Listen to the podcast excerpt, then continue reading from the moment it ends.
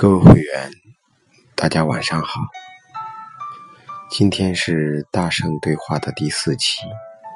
我们紧接着第3期的话题，继续来讲解一下如何让高客单价的产品卖得动的问题。很多人说，老师，我把价格卖起来之后，发现根本都跑不起来量，卖不动。这也是很多卖家最常去纠结的一个点。那么上一期我们做了很多的讨论，很多卖家给了一些意见和想法。那么这一期我们就给大家做一次简单的汇报，让大家更多的去了解如何把产品卖成中高客单价。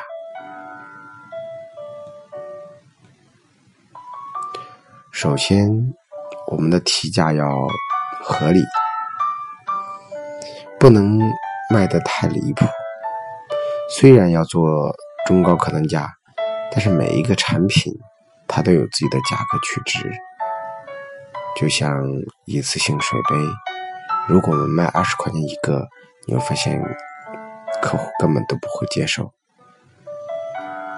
一个因为产品的属性决定了这个行业的价格带取值，所以我们的提价不能提得太离谱。那么到底怎么提价算是不离谱呢？尽可能不要太高，只是比现在价格战很激烈的这个价格带高一个档次，这样子是最能够让我们既脱离价格带，又能够拥有合理的市场容量。当然，如果我们想提高很高的档次，那我们如何衡量我们的价格提的离不离谱呢？关键的指标就是看我们的利润增长值。比如说我们1000卖1000单，而现在只有500单，那么这些消失掉的销量里面的利润，能不能被我们现在提高价格之后现阶段的转化和点击里面多出来的利润所抵消，甚至是超过？如果你发现以前卖1000单，现在卖300单，就可以利润跟原来差不多，那么这个提价就是我们可以接受的范围之内。如果是超过原来的利润值，那么这个提价就是属于合理的。除此之外，提价的幅度我们也要很好的去把控。一般来建议来讲，不建议对爆款直接进行大提价。一般提价有2种方式。第一种叫测试性提价，就是我们每次只提高 10%， 如果提高了 10% 卖不动，我们继续再提 10%。 为什么卖不动还要再提 10% 呢？因为可能我们没有脱离原来的价格带，原来的那部分人群还是一样的价格人群，他们不接受你的提价，而我们只有拉开距离，跳到另外一个价格段里面，另外一类价格人群才可能会接受我们的价格。每次提价的幅度要有很精准的控制。如果我们不想改变自己的人群画像，就不要过分的提高价格。如果你确实想改变一类人群画像，完全换另外一种档次，那你的提价幅度要符合那一类人群的价格模型。那么除了提价的幅度，我们还要注重提价的节点。一般比较建议提价最好的时候就是春夏到秋冬换季的那个季节，因为那个是全网的价格体都在做提价的动作，那是整个全网价格体系的大换血。就像有人卖服装，夏天可能卖70-80，到冬天可能卖30-40百。整个行业的价格体系都在发生变化，所以后台会重新计算这个阶段的价格体系，而这个时候提价就是对店铺零损伤、低损伤的一种状态。所以说提价的节点我们要找到合适的时间，最好在对我们整个店铺没有巨大影响的时刻进行提价。当然了，另外一种人是不顾价格的任何节点呀、幅度，直接一步到位。像这类卖家呢，需要重新换我们的人群标签，重新等待很长一段时间，才能让另外一部分高客单人群来适应你的店铺。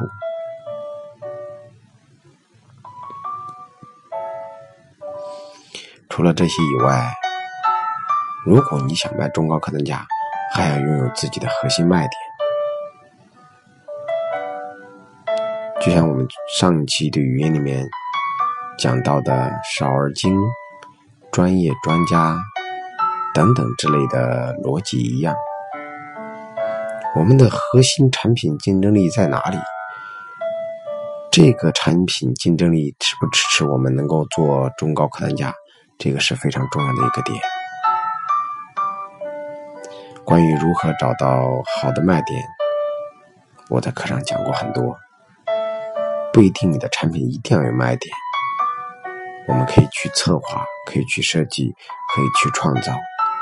也并不一定这个卖点你的同行没有用过，哪怕用过，我们也可以把它变成自己的核心卖点。这些我们讲过很多次，在这里我就不做赘述了。总之，所有卖中高客单价都要找到支撑点，就是我们的产品整个的包装和呈现是否支撑。除了这个以外，很多卖家最常提到的，也是上一期评论里面最多说到的，就是如果你想卖中高客单价，你必须把视觉做好，整个视觉的包装一定要非常的到位。因为视觉是客户感知你产品最明显的外观感受。一般对于这方面，我的建议是大家多看看那些中高客单价的产品，每个类目都去看看，你会发现那些中高客单价产品它能卖得好，一定是有它一套独特的视觉体系，这个可以给我们更多的思考和参考。除了核心的卖点、完美的视觉体系，还有就是我们的品牌形象。当然这个我讲的也很多。一个品牌要尽可能的跟专家元素产生关系，有权威，有国际元素，所以很多品牌的名字是用国际名字来取的，请了很多外国模特，拍了很多国外的视觉，还有科学这些元素。当我们跟科学产生关系的时候，我们的产品就能卖很高的价格。当然我们的品牌要想做得更好，所以要把这些元素运用上。除了这个以外，我们最需要转型的就是我们的运营模式。一个打低价的卖家和打中高客单价卖家，他们的运营思路是完全不同的。做中高客单价卖家要学会用钻展，要学会进行流量提纯，要抓取精准流量，不能什么流量就要拿。我们没有办法去跟那些低价竞争，所以我们只需要拿自己想要的流量，精准流量即可。所以我们的推广要从低级推广过渡到高级推广，也学会使用直钻结合，要学会给自己打标签，要学会去拦截与自己适合的流量通道。只有这样子，我们才能获取更好的、更精准的那个价格带的人群流量。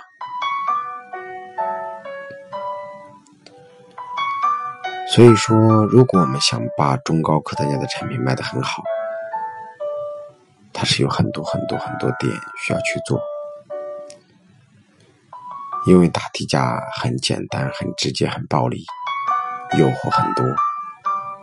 而打高客单价最大的好处就是可以让我们细水长流，可以活得更长久，甚至5年乃至10年。而且作为一个老板，赚钱很轻松，但这一切都是需要我们做更多的支撑。